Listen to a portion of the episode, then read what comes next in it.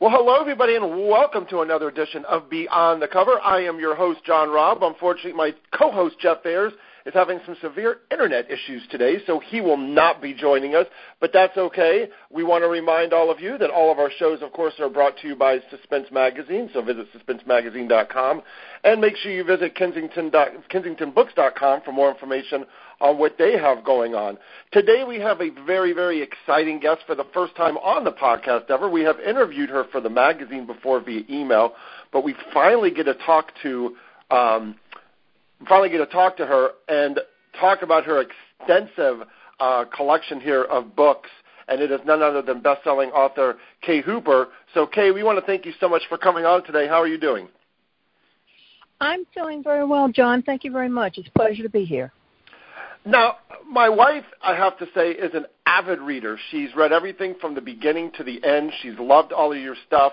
She's come back and forth and, and, and pretty much read everything. So it was really good to kind of get a little bit of insight from her because I've kind of jumped around from here and there and kind of caught your books. And then when you kind of sit down and you realize you're like, you got this whole world that's coming together and you like to put these things like into trilogies. And with your latest book, you've now started a new trilogy called the Salem Trilogy, and the first book is called Hidden Salem. And it has the moniker of the Special Crimes Unit novel. So tell us a little bit about what you got going on in this one. Um, well, I'm I'm kind of challenging myself. Um, one of the things that I've tried to do in this series, one of the reasons that it's broken up into trilogies, because each trilogy has a theme or a a similar tone or a similar set of characters.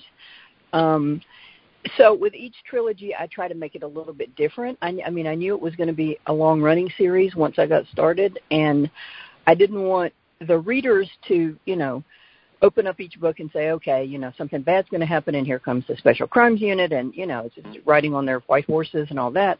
Right. So I wanted to make it a little bit different. So with this trilogy, the difference is that each of the three stories takes place in the same town. Um, it's a, as usual, I have a I have a fondness for small mountain towns mm-hmm. in Western North Carolina.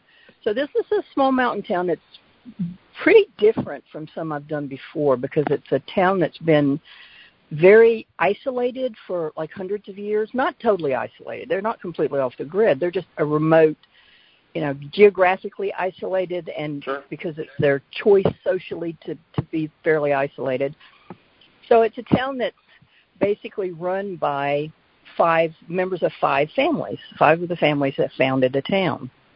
And they basically run all the major businesses and the town's it's a it's a very healthy town economically and socially. It's nothing it's not a bad town.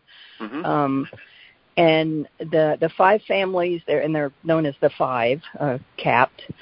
Um they run the major businesses and they make sure everything's taken care of and it's it's a it's a very nice town it's just some very creepy things start to happen it's a nice uh, town but bad things happen in it Yes, uh, as usual with one of my books.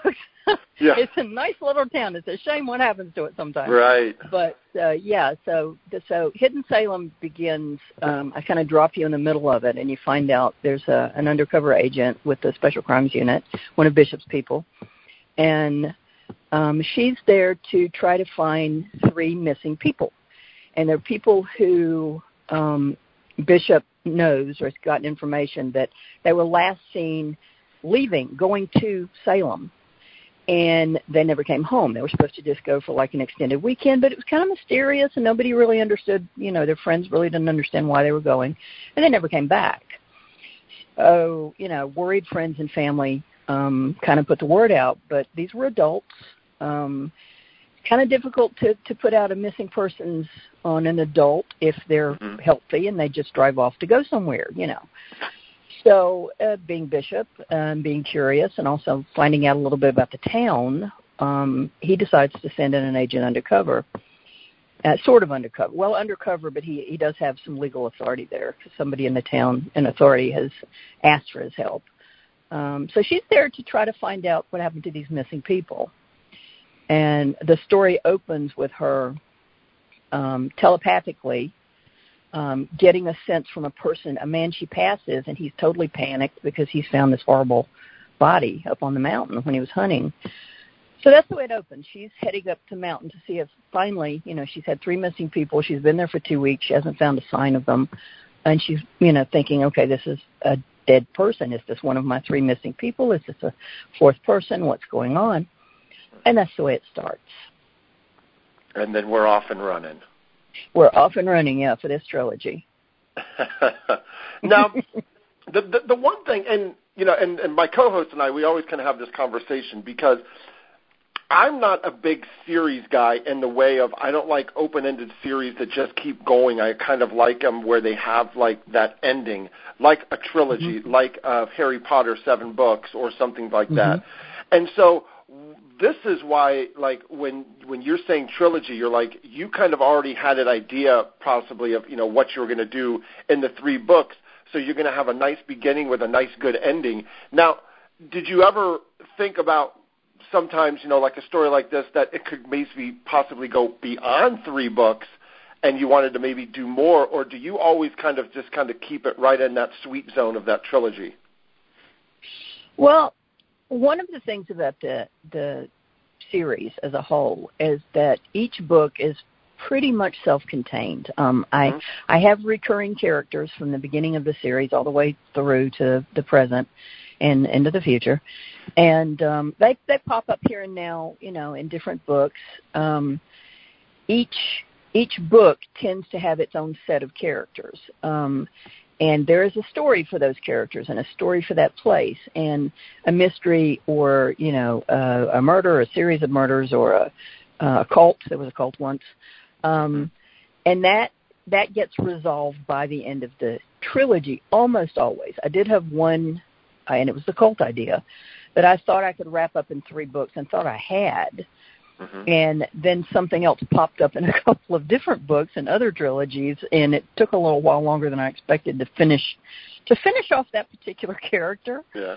Um, as one of the characters said, they keep keep killing the guy and he won't stay dead. So, um, yeah, it was it's it's fun to do psychic stuff, but um, that that that happens if it happens it's not planned it's like you know i thought i thought i was done with him and he popped back up Mm-hmm. Um, sometimes characters do that to me. It's, it's less about the plot than the character generally. The the plot I tend to wrap up, you know, book by book, and in a trilogy, sometimes it's just a theme. I'm, I'm thinking specifically of the evil trilogy. You know, all, each book, I was kind of exploring the nature of evil, um, but there were three distinctly different stories.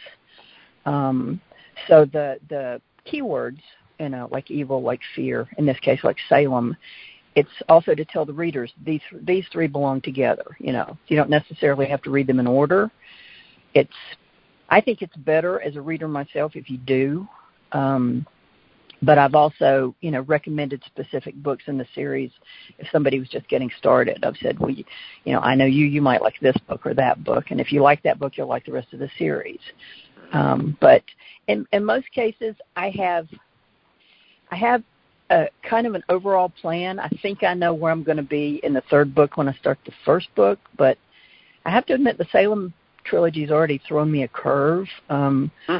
I I thought I had a certain set of characters for the second book, and it turned out that uh, a lot of my uh, well, not a lot, but six of my recurring characters just popped back up for the second book, and I thought, okay, that's going to be interesting. That's going to be fun. So, so I'm finding my way through that, and I'm finishing that one up now. So, um, and that one's a bit different. Um, but you know, some of my recurring characters are very popular. I get a lot of email for some of them, of course, for Bishop and Miranda.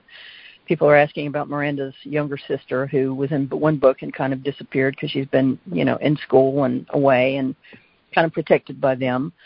Sure. And Hollis, um, Hollis Templeton is probably the the fan favorite uh, according to my email. And um, the interesting thing about her is she was meant to be a victim.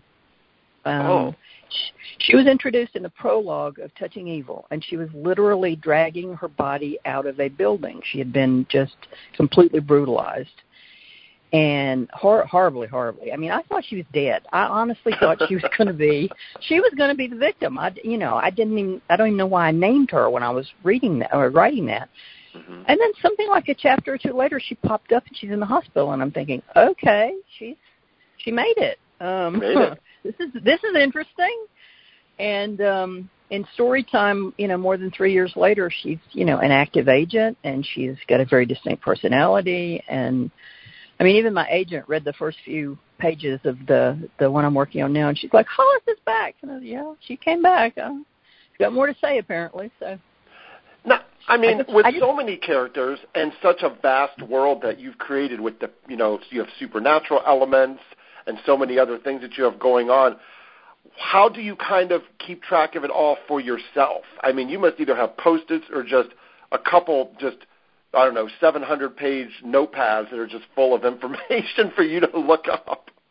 You know, I keep telling myself I'm going to develop a Bible um, that I can at least put on my website or something that kind I of. I was going to say you are a perfect candidate for someone to have a you know companion book for all mm-hmm. of them.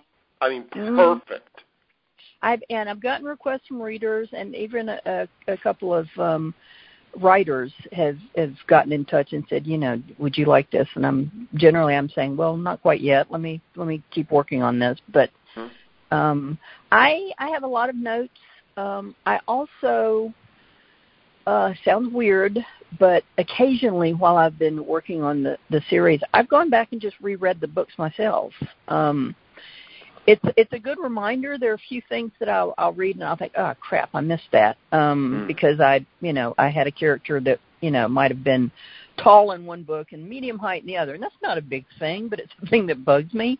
Right. So one one of the things I've started doing, I started back with uh, Blood Ties, I think, is I've started doing character bios for brief character bios for each the major characters in the book, and I'm beginning. I'm saving all those to a separate file, and I'm beginning to get like a character bio for the entire series, mm-hmm. which is nice um, at least it's the agents that I introduce, and you know a, a little brief word about what each particular book is about, kind of a summary, and that's helping, and it's it's helped over time developing the definitions um, of the different psychic abilities, including some I didn't know I was going to you know come across when I started this, and um, things like that. Plus a, a kind of a timeline because people ask me, you know, is this happening in real time? Because the first books came out in 2000, and I was saying no. It's I, that that was one of my one of my complaints for one of a long running series I actually loved is that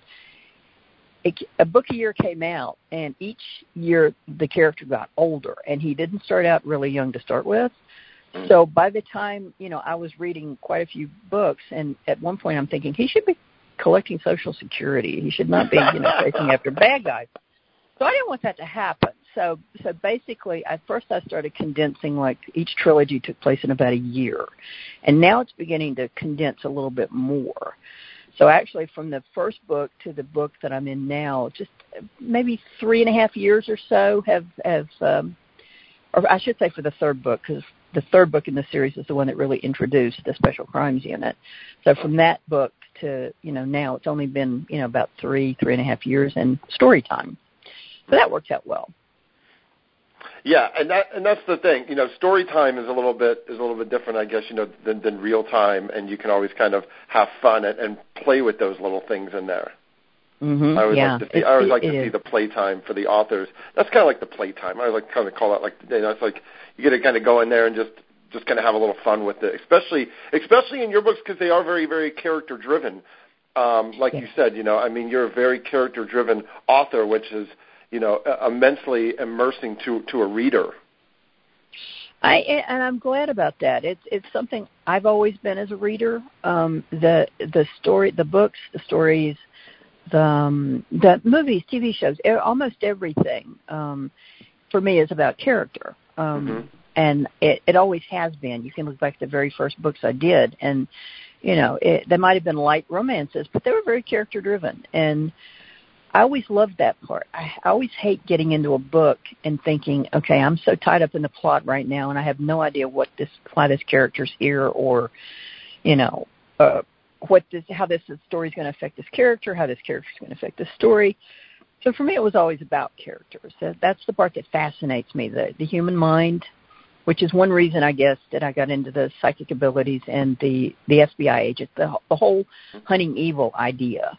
um, because I it it fascinates me that there are let's call them quiet heroes among us who okay, basically yeah. are, are beating back the dark constantly, or, or you know they're committed to to punishing people or capturing people. Let me put it that way. Who are evil, who are bad, who do bad things, who hurt people, um, and you know that's their commitment. And I I feel very strongly about that. I feel very strongly about cops, about um, FBI agents, and you know all the all the the the police as as law enforcement. You know, I think the rule of law is very important, and it helps make us a, a stronger society, a better society. So you know, that's it's just it having exploring that kind of character. You know, what, what kind of person are you if you can do this either because the puzzle fascinates you or the human mind fascinates you because it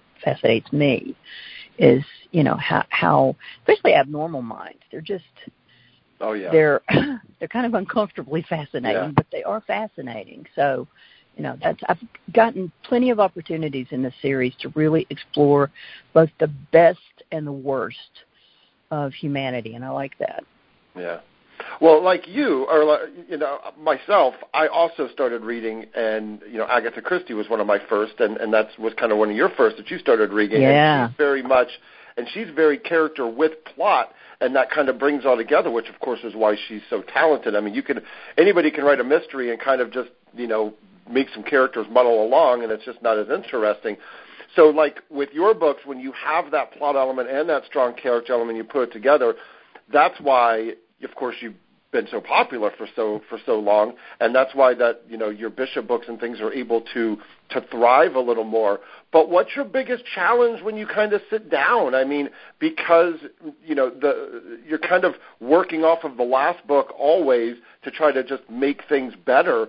So do you ever think about those kinds of things? Is that a big challenge for you to say i want to try to do better than i did this? Or you know how's that thought process for you when you sit down to write a new book eh, and starting a new trilogy it's it's always it's you know it's the same reason that uh, the Salem trilogy is set in one town, which I've never done before. Um, mm-hmm. th- that's always part of the challenge is to try to do something different and to do something better. Every time I sit down to do a book, I want it to be better than the do- book I did before. And with this series, what I first sit down to do is I decide on the keywords.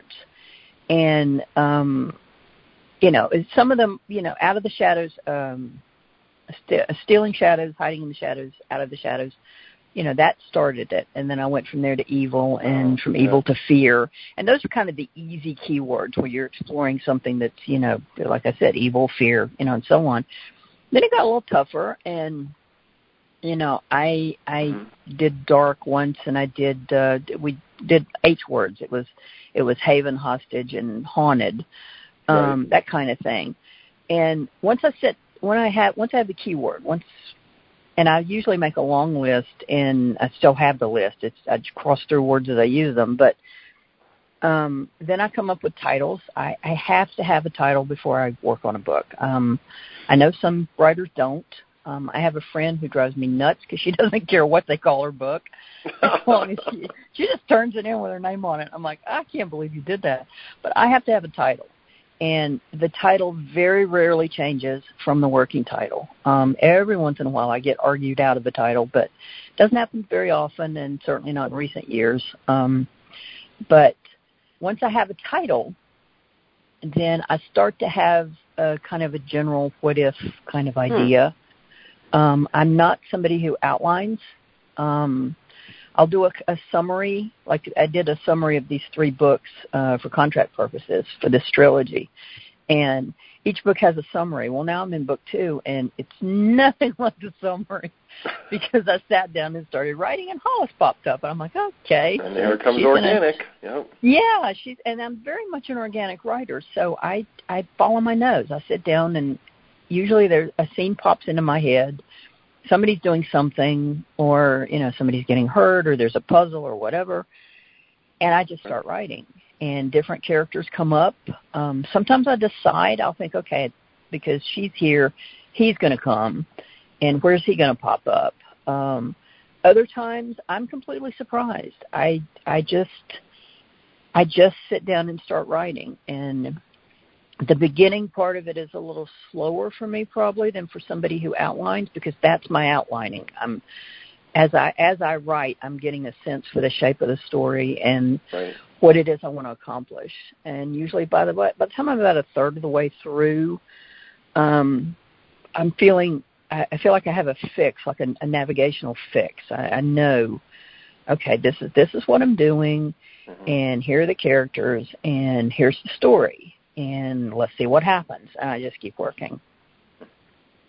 Now, is there a subject matter that you won't go to that that you won't touch? Uh, uh you know, what's kind of too far? Uh, what, like pushing your boundaries with a with a plot line? Uh, the the only thing really, and it doesn't it doesn't actually fit into the series, um, I hinted, and I think it's one book that some SCU members were like consulting uh, uh, on terrorist cases.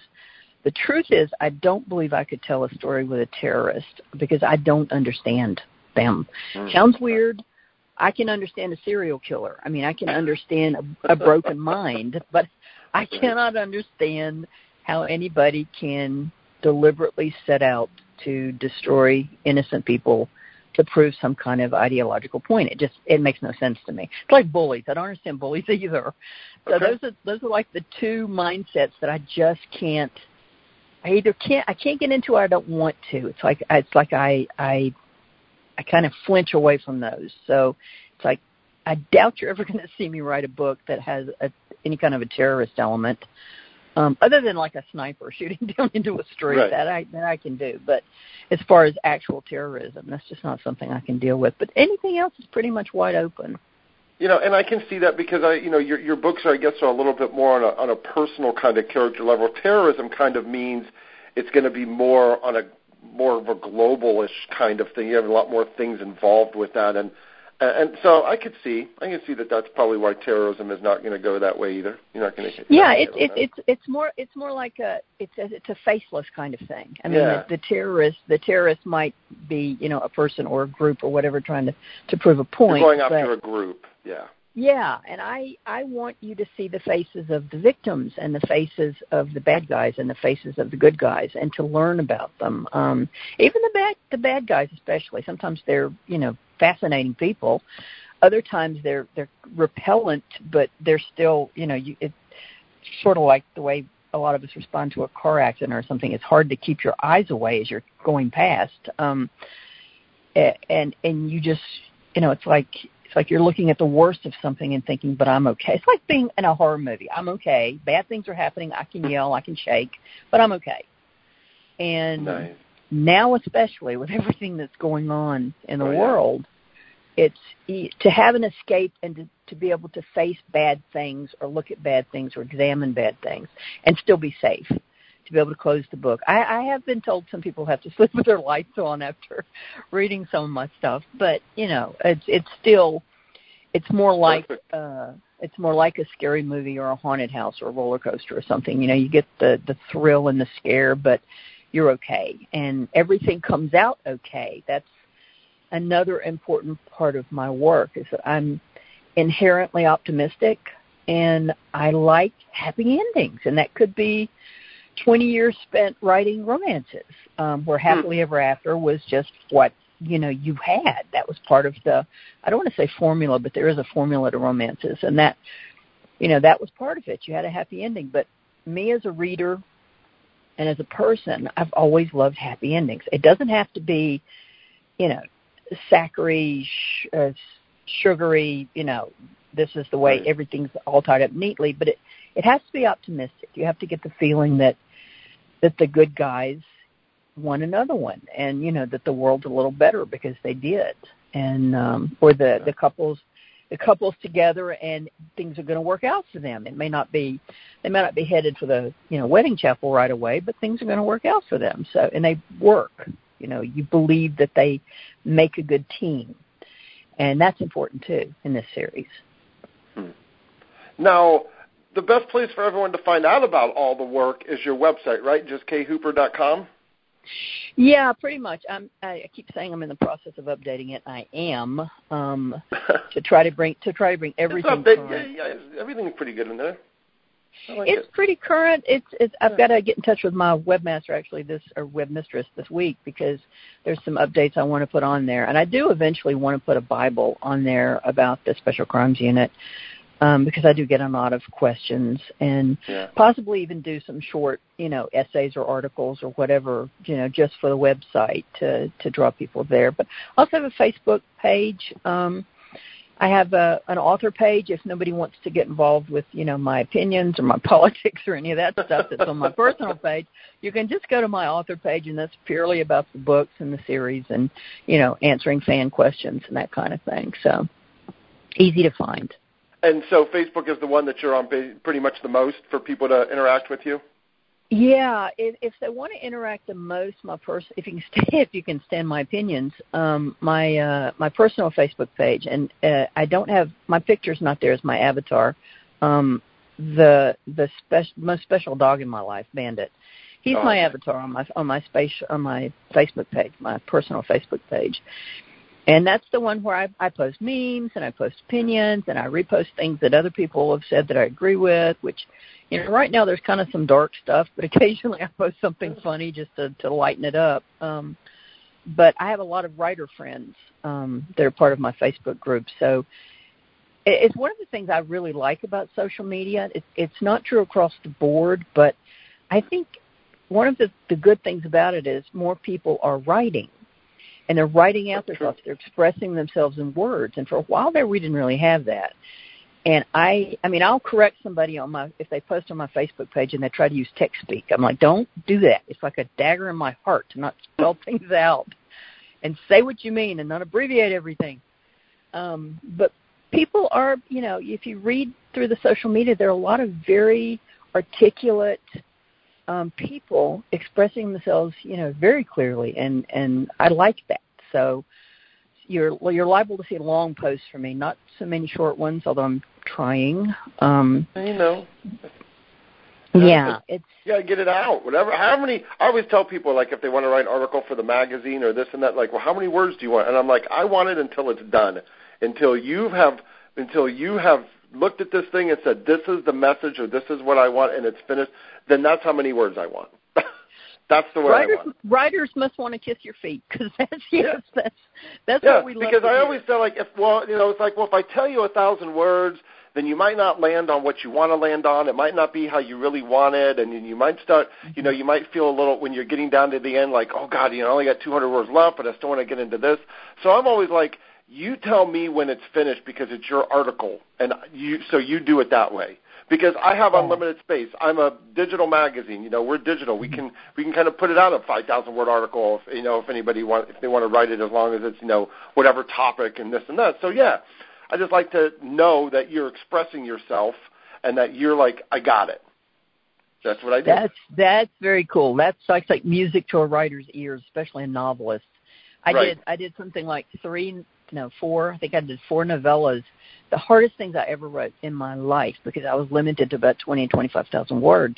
Right. And the the first one was the hardest. The the last one I did, the fourth one I did was the easiest because by then I kind of I kind of did this idea. mental adjustment. It's kind of like changing gears. Going, okay, this one's short. I've only got you know these four sections, and I've got to do this and this and this. And um, thankfully, that story lent itself to a shorter format anyway. But um, that that's very very difficult. And I mean, I started with series romances, and series romances, um, you had around 200 manuscript pages roughly, depending on you know what you know typeface, what font you were using, and, and everything else. But um, that taught me um, to be able to write fairly clearly and to not you know wander down this tangent or that tangent. You know, every everything had to kind of count. Mm-hmm. And that was kind of that was my apprenticeship in writing. Um, I was lucky because when I sold my first book and then started to do the contemporaries, the door was swinging wide open with series romances. That was, you know, Sil- uh, Harlequin was there, and Silhouette came on board, and Bantam was doing their at that time they were doing their love sweeps, and and Berkley was doing Second Chance at Love, and everybody was doing like a romance line, and they had to have usually from four to six or more books a month. They were sold like magazines. So they desperately needed content, and this was before the internet. I'm aging myself, but it was before the internet, and so I I was able to write and learn to write quickly to satisfy that demand and also to support myself because there wasn't a lot of money in romance and your shelf life was very short. Um, the mm-hmm. books would come out probably two to three weeks they were gone because the next month's selection would come in, oh, and that's when okay. that's when used bookstores started to really flourish and all that, and book clubs, and um, it was it was a really good, solid foundation to learn how to write, to learn how to tell a story within certain parameters, within a certain set of rules. Um, and I explored those. I was always pushing the boundary. You know, I had more than one editor say to me, "You can't do that in a romance." and I was like, "Yeah, but let me see if I can. Let me try. Let me." I remember calling one editor. Bless her, she's not in the business anymore. But um, I remember calling her and saying, "Can I write a ghost story?" And there was this pause on the other end of the line, and then she said, "As long as the hero and heroine are alive." And I said, "Okay," and I did, and it was one of my more popular romances, um, and I had a lot of fun with it. And that that was uh, one of those forays into the paranormal.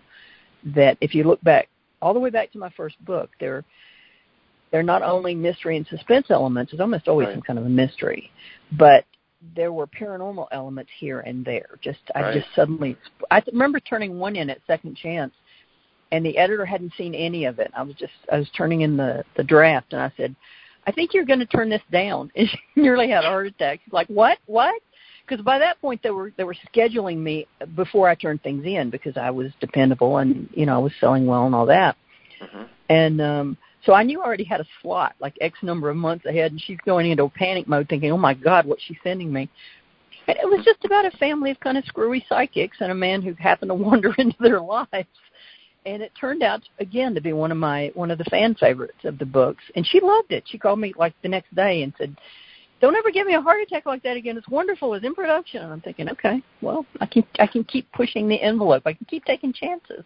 Yeah, you almost want to say, "Hey, you know what? Trust me. I, I know what I'm doing here. I got And that kind of that's that's what I say now. I mean, now I have Trust me. the, I got you. the background. Yeah, and I even say to myself because there's always a point in the book. Every single book I've written, and it's well up over 80 now. Um, yeah. I every single book there comes a point where I think I I don't know how to get out of this. I don't know how to end this. I don't know what I'm doing.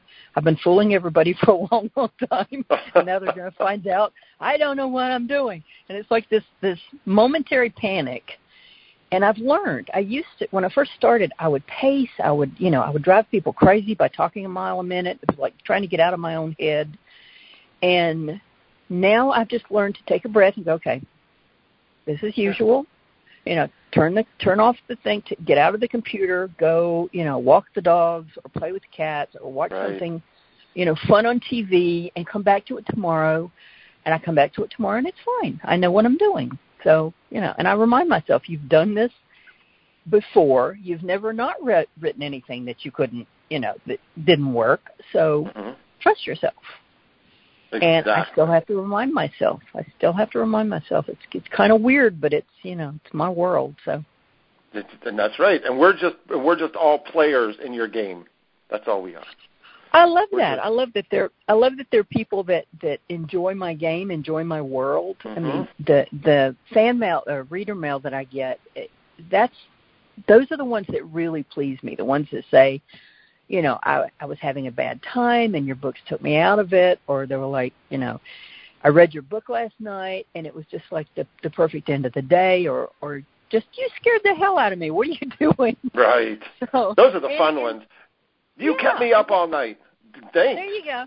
Well, well, there were some of them like you kept me up, and my husband, my husband said to tell you you kept him up too, because I wouldn't turn the light off. So you know, there's there's that, and there's um there's just the the peop, the fact that the readers love these characters, like you said. Uh, you know, all my Mhm. books are character driven. Yeah. So they'll ask me questions. You know, what's Hollis doing? What's are we going to say Bonnie again? And is she still with Seth? And you know, how's uh, are we going to see Miranda and Bishop actually out in the field again? You know, that kind of thing. And I like that. I I just like that feeling of these are real people, and to me they're real. If somebody says, okay, you know, what's what's up with Riley and Ash? You know, back from from Sleeping with Fear. How are they doing? And I can tell them because I know what's been going on with them off stage. It's kind of in the back of my mind. So there are a lot of people in my head right now. Um, yeah, you got a lot, lot of voices. Pretty, a lot of voices. Like yeah, I have one of those uh, keychains, um, and it's act, uh, one of those uh, keychain little signs, and actually it's on my keys now, and it says, "I hear voices, and they don't like you." I think I have a T-shirt that says that too. That's a good one. But yeah, that's, that's a good one. That and that's you know pretty much the way it is. It's just I have I have people in my head that talk to me, and and uh, right. you know they don't interfere with my normal life. But when I sit down and start listening to them, a book happens, and that's always that's fun. That's very rewarding. Well, Kay, I want to thank you so much for coming on. It has been an absolute pleasure to finally speak with you and to talk about, again, the book is called Hidden Salem. It is out on April 7th, so people, when they're listening to this interview, they'll be able to go buy the book. Uh, and it's the first in your latest trilogy uh, that you're going to call the Salem Trilogy. So thank you so much for spending a little bit of time with me. I really appreciated it. Thank you, John. It was a real pleasure. I appreciate it. Awesome. Well, you have a good one, and we will talk with you soon. Good luck. Thanks. You too. And stay, stay safe. safe. Yeah.